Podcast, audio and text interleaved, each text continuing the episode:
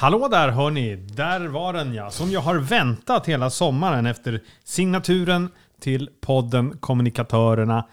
Hallå där Mia Sal. Hallå! Jag blir lite tagen av din entusiasm bara. Ja, men jag blir ju alltid där när man får höra Niklas Thelins alldeles specialskrivna signatur till oss. Mm. Jag har gått och väntat hela sommaren. Du har lyssnat på den i smyg, eller hur? Ja. Ja. Ja, det har jag faktiskt. Ja, det har du. Ja. Mm, det säger mer om dig än... Ja, men absolut. Jag skäms inte ett dugg för det. Nej, hur har din sommar varit i övrigt då? När du inte har lyssnat på den här... In- Signaturen? Signatur. Ja, då har den varit dyster. Nej, det har den inte varit. Jag tycker att det har varit en ganska bra sommar ändå. Hur har du själv haft det? Jag har haft det bra. Jag säger till alla att det har varit en lång sommar. Lång eller inte, så kan man ju konstatera att det har varit en händelserik sommar. Inte minst ur ett kommunikativt perspektiv. Ja, det har ju hänt vansinnigt mycket. Uh, det jag tänker på först och främst, även om det ligger ganska nära nu då, är ju det här uh, utträdet ur Afghanistan som gick fortare än kvickt. Jag ringde ju faktiskt dig och frågade lite hur du känner inför det. Du har ju ja, lite personliga kopplingar till, till det landet, eller hur? Mm. Jo, jag har ju varit där och sen har jag inte varit där i så långa sjok som många andra svenska soldater och officerare, men jag har varit ner och jobbat i Afghanistan några svängar och det, det är klart att det är oerhört eh, sorgset och eh, ja men ja, kan man använda ordet chockerande? Jo, men jag tror att eh, jag gör det. Ja, du får det. Du är ju du har väl det är väl åsiktsfrihet i det här landet ja, i alla fall. Mm. Jo, så är det ju. Mm. Men också vilken hjälteinsats som eh, Försvarsmakten och andra myndigheter, Migrationsverket och Utrikesdepartementet gjorde i samband med den här evakueringen. Eh, man fick ut elvahundra personer på bara några dagar och det måste man ändå säga är en, en otrolig insats. Och inte minst därför att det var ju ett utav, eh, när ett utav de svenska planen precis skulle lyftas så exploderade ju den här bomben på, på eh, strax bredvid då Kabuls internationella flygplats där. Så, men vilken hjälteinsats. Mm. Stor dramatik får man säga. Ja, det måste man ju säga. Mm. Det måste man säga. Vad har hänt mer? Åh. Ja, men beskedet nu, vi är fortfarande här i slutet av sommaren och vi får backa bandet upp, men beskedet att, att det nu är dags att öppna upp samhället så sakteliga efter att väldigt många människor har vaccinerat i sommar. Det är väl ändå härligt. Det är en glad nyhet.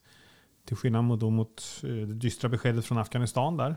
Ja, det gör ju också någonting med kommunikatörsrollen för många som jobbar i både offentligt och privat. Man eh, har ju under pandemin kanske kommunicerat på ett annat sätt än vad man brukar göra. Man har arbetat på ett annat sätt.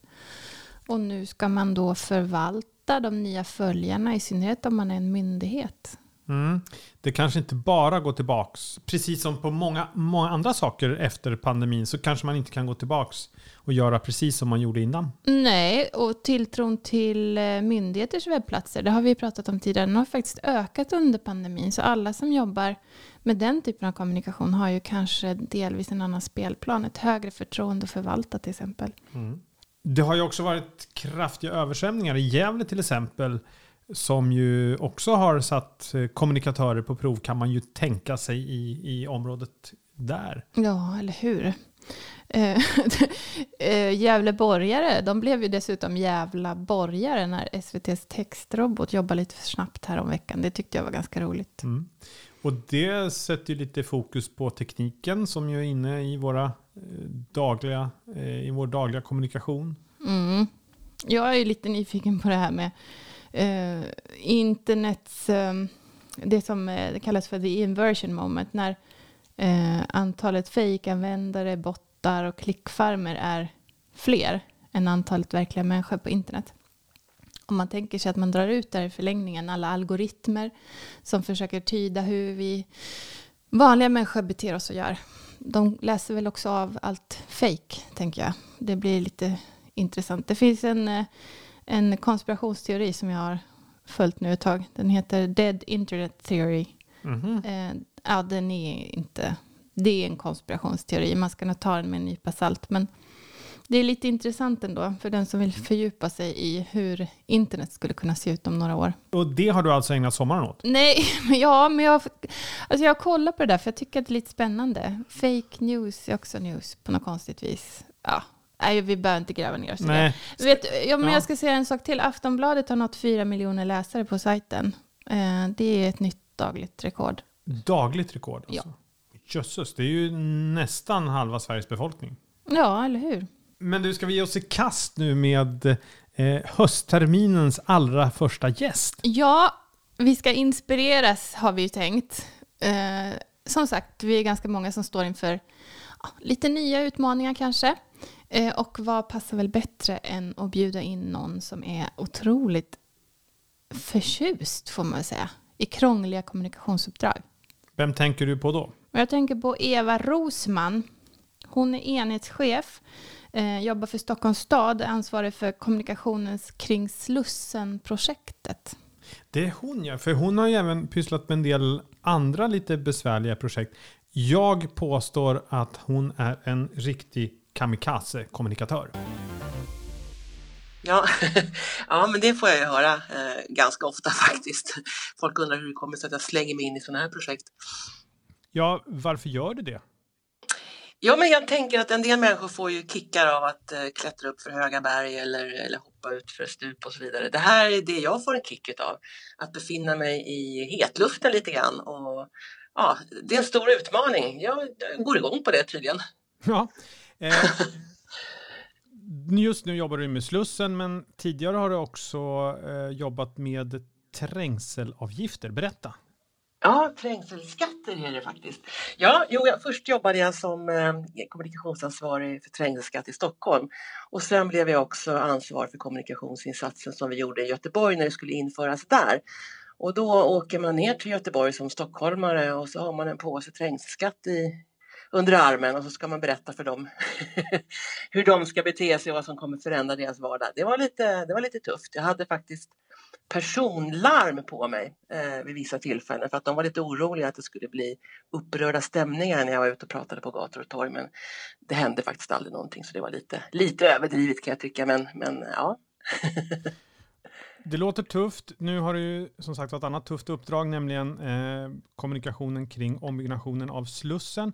Men för oss som inte är stockholmare, vad är, vad är liksom den stora grejen med Slussen-projektet? Ja, dels är det ju Stockholms stads eh, allra största klimatanpassningsprojekt. Det är ju jättestort. Det är en gigantisk plats som betyder jättemycket för väldigt många människor. Nästan en halv miljon människor passerar här varje dag på ett eller annat sätt. Och det är många som bor här, arbetar här och så vidare. Och så håller vi på med en genomgripande förändring av den här platsen som påverkar väldigt många människor. Så det är klart att det är... Eh, Det är tufft och det har också varit omdebatterat i så otroligt många år. Det har funnits så många människor som har haft åsikter och synpunkter och varit kritiska mot det här. Så ja, man får, man får helt enkelt vara lite ödmjuk när man tar sig an någonting sånt där faktiskt.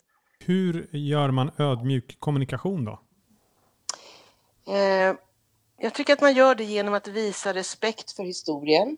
Eh, Slussen så som den har sett ut har haft sina fördelar. Det var en fantastisk trafikkonstruktion, den här Karl-Johanslussen som vi nu har rivit. Eh, och det måste, man, det måste man på något vis adressera. Att man respekterar de lösningar som var. Men sen också då förklarar man hur behoven ser ut idag och varför det betyder att vi måste bygga om och göra, göra på ett annat sätt. Jag tänker att det är... Det är ett sätt att vara ödmjuk i sin kommunikation. De av oss som har varit i Slussen sen det började se ut som, som ett, ett rivningsobjekt eller så, har jag kanske lagt märke till att den kommunikation i text som finns i och kring Slussen är ganska, jag skulle säga att det har en ganska en ganska mysig copy. Kan inte du berätta lite om det där? Tonaliteten. Ja, ja och den, den tog i några år att arbeta fram. Jag kan väl säga att kommunikationen i, i första skedet var väldigt defensiv. Som gick ut väldigt mycket på att förklara varför Slussen måste byggas om. Mm. Och sen så hade vi en period där vi hade börjat bygga och riva. Och då var fokus på kommunikationen, hur man tog sig fram. För det blev verkligen så rörigt. Men sen efter ett tag så märkte vi att folk är nyfikna. De som förut var tysta och positiva började nu prata om hur, hur kul och intressant och spännande det här var. Och då tänkte vi att ja, men vi är faktiskt stolta över att vi är med i det här projektet. Vi är stolta över att vi bygger om Slussen, och det måste vi få förmedla. Vi vill få med stockholmarna på den här resan, och att de också ska vara stolta över att man bygger någonting. Så tänkte vi, nu, nu gör vi någonting nytt. Nu adresserar vi stockholmarna med lite glimten i ögat, lite humor, men ändå eh, med en förståelse av att det faktiskt är bökigt. Det är stökigt. Välkommen till stambyternas moder är väl en av de skyltar vi har. Eh, och om du söker lugn och ro så har du kommit till fel ställe. Eh, för det är ju verkligen så. Så vi vill inte, vi vill inte ha skyltar som säger åh, ursäkta oss, vi bygger om. Utan vi vill ha skyltar som, åh, titta, här bygger vi om. För dig, för oss, för alla. Men hur landar det där in då? För jag kan ju tänka mig att de som är helt vansinniga på, på det här projektet, eh, de kanske inte blir jätte nöjda när de ser den här typen av budskap. Vi fick ju en del kommentarer om att det var lite, lite löjligt och kanske infantilt. Men, men de flesta reaktioner vi fick var att det här var eh, jätteroligt, och att man har satt där i köerna i bussen på Stadsgårdsleden och läst de här budskapen, så fick man ändå, så log man ändå lite grann. Mitt i allt elände så tyckte man ändå att det var lite kul. Så jag tror att, att det faktiskt, eller jag vet att det landade väldigt väl. Men jag kan väl säga att det var, eh, det var en liten väg att vandra innan vi fick tillstånd att använda oss av den här typen av kommunikation. För det är inte riktigt vad staden brukar göra när man, använder, när man eh, kommunicerar olika projekt. Så att vi fick gå ganska högt upp i hierarkin för att få gehör för vår idé. Och då gav de oss på prov. Ja, ni får testa lite och se om det här funkar. Det kan ju bli Ja, det kan bli pannkaka av det. Men sen så har det ju landat så väl så att vi får köra på. Men kom idén från er, eller var det någon snajsig byrå som eh, liksom hittade tonaliteten? Nej, jag ska säga att grundidén kom från oss. Vi ville ha den här tonaliteten. Vi beskrev den. Vi, vi tog med oss en, en P R-byrå. Det gjorde vi för vi ville ha eh, lite kvalitet på det. Men vi hade en idé om att det var den här tonaliteten vi ville ha. Vi ville ha det med glimten i ögat. Vi ville att man skulle le och samtidigt förstå att vi också insåg att vi stör utan att be om ursäkt. Så jag ska säga att grundidén är vår. Och sen så fick en byrå finslipa den åt oss tills vi var, tills vi var nöjda. Tills de hade träffat rätt det som vi var ute efter, så att säga. Kul.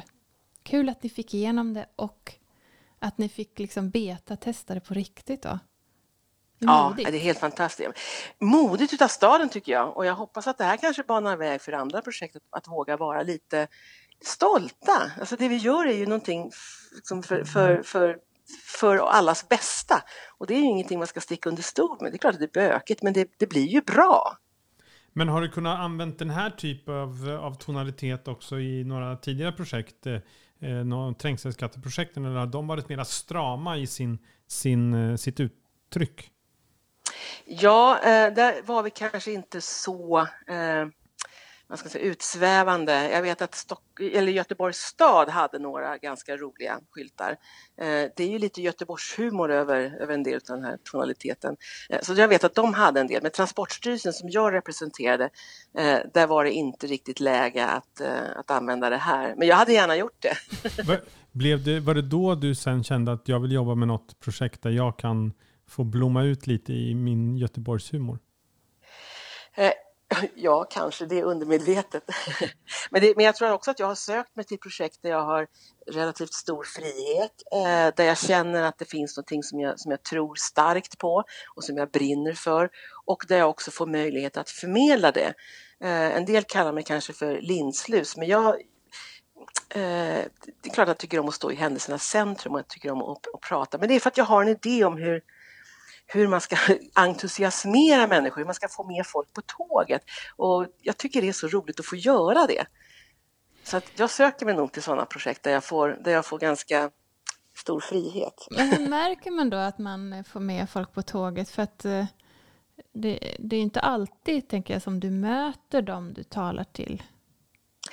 Jag möter dem oftare än vad man kan tro faktiskt. Mm. Jag, jag, jag är en människa som tänker mycket på... och försöker framhålla personlig kontakt, att man möts ansikte mot ansikte. Så jag har ju varit ute när de som man kallar för slussenmotståndarna, jag kallar för slussenkritiker, när de har varit ute och demonstrerat, så möter jag upp och pratar och svarar på frågor och liksom är tillgänglig.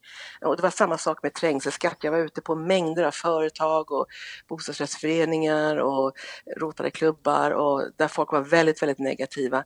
Men det jag har förstått är att när man möter människor ansikte mot ansikte och folk får tillfälle att ställa frågor, då blir det en helt annan typ av samtal. Och jag märker då att, att många får en liten sån här aha-upplevelse. Mm. Inte, inte, för att jag säger, inte för att jag säger på ett speciellt sätt, utan för att de får tid att lyssna på svaren och att de också blir lyssnade på och får, får känslan av att deras argument, ja, men De är, de, är, de är kloka, men vi har tänkt så här. Och hade man tänkt på ert sätt så hade det kanske blivit så här. Man får ett samtal och det tror jag är viktigt. Är det ett råd som du kan ge generellt sett till alla kommunikatörer att vara så där tillgänglig? Ja, men det tycker jag, om man, om man har möjlighet. Det kan ju vara så att man har väldigt stora och många målgrupper. Eh, skapa fokusgrupper.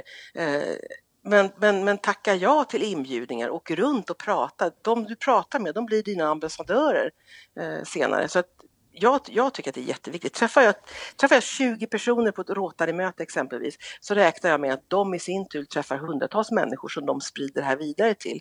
Så att jag, jag, jag tackar nästan ja till alla förfrågningar, föreningar och ja, företag. Och, och poddar och, uppenbarligen. Och poddar uppenbarligen, ja men precis. Allt för för att sprida budskapet. Ja, men i dessa tider av digital kommunikation så är det ju kanske värt att betona det där. Att ett fysiskt möte inte bara genererar en lyssnare, utan att budskapet, om du för fram det rätt då, kommer gå vidare i flera led. Precis som det gör organiskt i till exempel sociala medier. Ja, men precis, och jag tänker att, att det är inte så att, att, man tänker, att jag tänker mig att det fysiska mötet omvänder människor, utan snarare att de kan få en djupare förståelse. Sen kan de fortfarande gå därifrån och tycka att, att Slussen är ett jäkla projekt. Eh, men då har de åtminstone fått med sig bakgrunden och hur man har tänkt och hur, vad, vad målet är. Så att man kanske får en lite mer, vad ska man säga, eh, eh, lite, lite bredare blick och en bredare förståelse. Och det är också en bra ambassadör. Du sa nyss att du väljer att kalla dem slussenkritiker istället för slussenmotståndare. Är det liksom ett medvetet val där att, att byta, byta term? Ja, för jag tänker att motståndare, det, det låter så hårt. Det här är människor som älskar sin stad. De älskar Södermalm, de älskar staden, de älskar stadens historia. Eh, och de är kritiska till det här. De är inte motståndare, utan då, en stad som inte har engagerade medborgare är en död stad. Det här, de, är, de är kritiska, de har kommit med många synpunkter. Många av synpunkterna har tagits hänsyn till. Eh, men de är fortfarande kritiska och, och, och det får man vara, det måste man vara. Tänk hur staden skulle se ut om ingen hade varit kritisk. Ja, det vill jag inte ens, vill jag inte ens tänka på. Ja, men jag tänkte, mot, motståndare, det, är, det låter så hårt och så, så kategoriskt. Nej, jag ser dem mest som kritiker och det är nyttigt. Vi behöver alla kritik. Är det så ni pratar om det internt också? Den, för det är ändå någon slags polarisering, tänker jag. Är det så, har ni valt att liksom prata om eh, kritiker som just kritiker och inte motståndare kring budskapet som ni vill få ut? Ja, jag tror att inledningsvis så var det en, en ganska stark polarisering och det märktes också i projektet. Men, men allt eftersom tiden går så tror jag att man, eller så vet jag att man i projektet också mer och mer ser dem som, som, som kritiker snarare än motståndare. Vi vill ju alla Stockholms bästa, så vi kämpar ju egentligen för samma sak. Det är bara att vi har olika syn på vilken lösning som når målet. Men vad är tricket då att eh, lyckas behålla det där kritikerperspektivet och inte falla in till att det blir en motståndare? Respekt skulle jag säga. Respekt för andra människors känslor och åsikter. Eh, det är ju jätteviktigt att behålla det och att inte heller ta det personligt. Det är inte mig de kritiserar. Eh, och det är inte... Det, det är liksom... Eh, det är någonting helt annat. Och tänka större. Just det här att vi alla... De vill också Stockholms bästa, exempelvis i det här fallet. Men om du, kon- men om du konkretiserar det lite grann då, för att eh, det finns ju dagar, antar jag, då, då de arga mejlen och insändarna och, och allt vad det nu kan vara haglar. Eh, oavsett om det handlar om Slussenprojektet eller om det handlar om dina tidigare projekt där du jobbat med, med trängselskatten. Vad gör du rent konkret för att liksom behålla den här inställningen? Eh, dels pratar vi ju, vi är ju några stycken, som, vi är en arbetsgrupp eh, och då pratar vi med varandra, vi, vi stöttar varandra, vi peppar varandra. Det är alltid... Det är ju alltid någon som kanske blir lite nedslagen över ett argt samtal och då diskuterar vi igenom det och hur, hur tänker den här personen, hur ska vi bemöta det här. Och sen gjorde vi också faktiskt så inför sprängningen av Katarinaberget, så bjöd vi faktiskt in en, eh, en psykolog som skulle hjälpa oss med hur vi skulle hantera svåra samtal. För vi tänkte att när vi spränger ut buss för bussterminalen i Katarinaberget och en mängd människor bor ovanpå, kommer bli väldigt, väldigt störda. De kommer vara rädda, de kommer vara arga, de kommer vara upprörda och de kommer ringa till oss. Och hur ska vi hantera det? Hur ska vi förmå oss att eh, inte ta med oss det här hem när vi, när vi lämnar för dagen? Och hur ska vi kunna bemöta dessa människor på ett sätt så att de känner sig hörda, respekterade, men att vi ändå måste jobba vidare och spränga och störa dem. Och där fick vi helt enkelt en, en, en hel del tips och tricks, men också en känsla av eh, det gemensamma stödet. Vi, vi stöttar varandra och det här, det här går att, att klara av. Det lät ju väldigt ambitiöst det där. Du säger att ni fick en del tricks, men, men tyckte du också, också att det hjälpte? Ja, men absolut. Vi fick, på något vis så satt, hjälpte det här oss att sätta ord på den oro vi hade över de här samtalen som vi befarade skulle komma. Eh, och vi fick lite verktyg hur man skulle kunna exempelvis avsluta ett samtal där man inte når längre. När man liksom, ja, vi kommer ingenstans. Hur avslutar man det på ett sätt utan att, att den som har ringt upp känner sig avsnoppad och, och liksom, eh, avpoliterad? Hur, hur gör man det? Så det var liksom rent konkreta tips, fraser eh, som man kunde använda, som för oss blev väldigt viktiga verktyg. Ja, hur gör man då? Eh, ja, man, först lyssnar man. Det handlar väldigt mycket om att lyssna. Eh, eh, och sen också eh, bekräfta. Jag hör att du är upprörd över det här. Eh, jag förstår att det här är, eh, kan vara besvärligt. Det kommer att hålla på sig och så länge. Väldigt mycket handlar om fakta. Så här länge kommer det hålla på. Så här kan du göra för att få mindre störningar. Men sen också, nu tror inte jag att vi kommer längre. Eh, vill du fundera lite på vad vi skulle kunna göra för att dämpa din oro? Så får du jättegärna återkomma. Men och så vidare. Lite grann sånt där. Åh, vad mysigt. Va? Så där borde ju alla prata jämt. Då skulle vi inte vara osams med varandra eller någonting. Va? Ja, nej, man, som sagt, man kan inte, man kan inte vinna alla. Men, men eh, jag tror att, att det viktigaste är att man känner att man blir lyssnad på. Mm. Och att man får förståelse och gehör för, för sin oro eller för sin rädsla eller för vad det nu tänkas må vara. Det där har jag tänkt ganska mycket på. Arga människor eller ilskna eh, är ju oftast också känslomässigt berörda. För man blir ju inte arg om man inte liksom är involverad med hela sig på något vis. Eh, mm. och att, eh, men det är svårt att, eller jag tycker att det kan vara svårt att närma sig arga människor för att, också för att man vet att det är liksom hela personen som är, som är engagerad i den här frågan eller det här, eh, ja, vad det nu är jag jobbar med. Tycker inte du att det ändå kan vara, kännas lite privat att prata på det där viset och att eh, ja, gå på djupet så? Man försöker ju att vara personlig utan att vara för närgående, om man säger så. Eh, och jag tror att mycket handlar om att de får beskriva vad det är de känner. Men sen också att man också kan uppmuntra dem till att hitta egna lösningar. Eh, hur skulle en bra lösning för dig se ut? Och då får de tänka lite.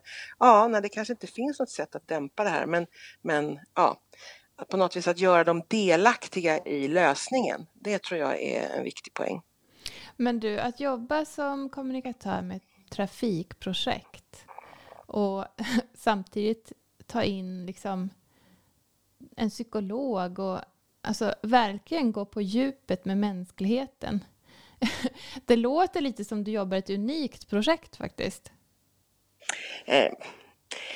Ja, det är tämligen unikt kan man väl säga. Därför att det berör så väldigt många människor. Men jag tänker alla projekt, stora som små, har ju eh, olika stora målgrupper som blir riktigt, riktigt berörda. Så jag tänker att det här är applicerbart på, på både mindre och större projekt. Absolut. Men sen så är det ju också en fråga om resurser. Hur mycket, hur mycket resurser har man? Hur mycket tid har man att kunna lägga ner på, på att göra så här? det, det är ändå, man måste ändå ha, få gehör från projektledning och beställare och så vidare för att kunna genomföra det här. Man måste göra kommunikation viktig. Eh, och det sättet vi har gjort det på, det är att förklara att ju mer vi förklarar hur, vilka störningar som kommer ske, när de kommer ske, ju mer vi lyssnar på dem, eh, desto färre eh, vad ska man säga, skadeståndsansökningar kanske, eller desto mindre eh, processer kommer vi att hamna i. Att det på något vis, att utebliven kommunikation kostar mer än det man lägger ner på att genomföra kommunikation. Antingen i tid eller i pengar eller på något annat sätt. Att göra kommunikation viktig. Det, jag tror inte det finns någon som vi har pratat med som, i den här podden, som inte tycker det. Att det faktiskt är viktigt. Men sådana här projekt kan ju verkligen lyfta en och känna att så här vill vi också göra. Lite grann i alla fall. Ja, ja. Jag tycker framförallt att man inte ska vara rädd för att, för att sticka ut hakan eller för att träffa de som är kritiska eller, eller att ta sig an det här. För det är... Eh, Jag skulle säga att det är givande eh, att, att få möta människor på det här sättet. Hur länge då kommer du hålla på och pyssla med, med Slussenprojektet? När, när är det klart? Eh, trafikapparaten är klar tjugo tjugofem och sen pågår lite andra arbeten efter det, men det är inte Stockholms stad som gör det. Så jag räknar med att kunna jobba med det här eh, några år till. Har du redan börjat fundera på nästa kamikaze-uppdrag? Har jag alltid ögonen öppna, men, men än så länge så är det här någonting som har mig i sitt fasta grepp, så att jag är inte redo att lämna ännu. Jag tänker annars att medlingsbordet i någon internationell konflikt låter som nästa steg för dig. Ja, det kan vara lite ett stort steg. Eva Rosman, stort tack för att du tog dig tid att vara med i podden Kommunikatörerna. Stort tack för att ni bjöd in mig. Ja, hur summerar vi det där då? Mm. Jag tycker att det var, det var verkligen inspirerande att, att uh, lyssna uh, till Eva, därför att hon kändes ju sjukt engagerad i alla de projekt hon har jobbat med, och det är klart att det är en förutsättning för att man ska kunna göra ett bra jobb, men hon, hon pratade ju, använde ord som folkbildning till exempel, det tyckte jag var lite kul. Mm, det är mysigt uh, att uh, hon intresserar sig för det där som liksom ligger bakom folks åsikter. De pratar om eh, visa respekt för historien och så. Jag tycker det är häftigt. Det är ett eh, sätt att tänka som man kan anamma i, ja, men i fler kommunikationsprojekt tror jag. Ja, sen pratar han ju också om stolthet. Inte kanske bara internt i projektet utan också mot, alltså bygga stolthet hos, hos i det här fallet stockholmarna. Mm, jag pratade ju med henne innan intervjun lite grann. Då sa hon, jag tror inte hon nämnde det här, men hon sa eh, istället för att hålla upp skylten ursäkta vi bygger om, så vill hon förklara mer. Och jag tyckte det var, det är häftigt det där, att inte be om ursäkt för det man gör utan bara förklara och visa på att så här siktar vi på att det kommer bli. Sen gillade jag hennes sätt att jobba bemötande också, att hon verkligen, de hade bestämt sig den här diskussionen kring att det kallas för, för, för kritiker och inte motståndare utan kritiker, och kritiker lyssnar man och bemöter man på ett på ett eh, värdigt och eh, schysst sätt. Mysigt sätt tycker jag att bryta den här polariserade känslan som kan uppstå när man, ja, när man vet att man kommer få kritik för saker man pysslar med. Mm. Och det här med psykolog till och med. Ja. Det var ju avancerat. Ta in en psykolog eh, och t- få tips hur man bemöter människor som är arga och oroliga och, och så. Det är hur coolt som helst, för det är att ta eh, folk på allvar. Alltså respektera att, eh, att folk har känslor investerat i något som kanske på ytan här då är ju ett trafikprojekt liksom. Mm. Men det är, folk känner saker. Ja, de det, gör måste, det. det måste man respektera. Jag tycker mm. det var jättefint. Det där tänker jag också att eh, bemötande, det tror jag vi behöver jobba med lite till mans. Mm. Eh, många gånger att man, och särskilt om man får svara på samma frågor om och om igen. Ja, man kan ju känna sig som en eh, papegoja. Men eh, utmaningen då som Eva verkar se är att låta papegojan prata på olika sätt varje gång. Jo, men det är väl lite som att om du sitter till exempel i sjukvårdsupplysningen på elva sjuttiosju och sen så ringer hundra människor och eh, Eh, frågar om ja, influensa eller vad det är för någonting. Eh, så eh, människa nittionio har ju, har ju ingen aning om att det är nittioåtta andra människor som har ringt innan. Nej, där har man faktiskt ganska mycket att lära av riktigt duktig servicepersonal. Mm. Sådana där som visat vägen till toaletten hundraarton gånger på en vecka och så. sen pratar ju hon också för det här med hur man skulle sälja in vikten av kommunikation. Det tyckte jag också var coolt med, mm. med att det, man skulle visa på vinsten, att man vinner mera på att kommunicera än att, än att liksom inte göra det. Mm, det är ju egentligen något som varit genomgående för alla som vi har pratat med. Att de är stolta över det de gör och eh, har fått till att lyfta det i sin organisation, eller åtminstone är på god väg att göra det. Heja kommunikatörerna. Ja, men så måste man nog sända säga, för det där är inte jätteenkelt. Det är nog easier said than done. Mycket. Jag blev i alla fall lite sådär igångsparkad nu när hösten är annalkande här med efter samtalet med Eva. Så att nu är vi på gång, eller? Ja, eh, som vanligt vill vi upp, uppmana alla våra lyssnare att följa oss. Att eh, dela våra poddinslag. Och att fortsätta mejla på kommunikatorerna at gmail dot com. Med både eh, hiss och diss och framförallt med tips om vad vi ska prata om. Mm, vi hörs snart igen, hoppas jag. Så är det. Hej på det. Hej. Podden Kommunikatörerna produceras av Salmedia och aktiebolaget Tängdrotskol. Musik Niklas Thelin.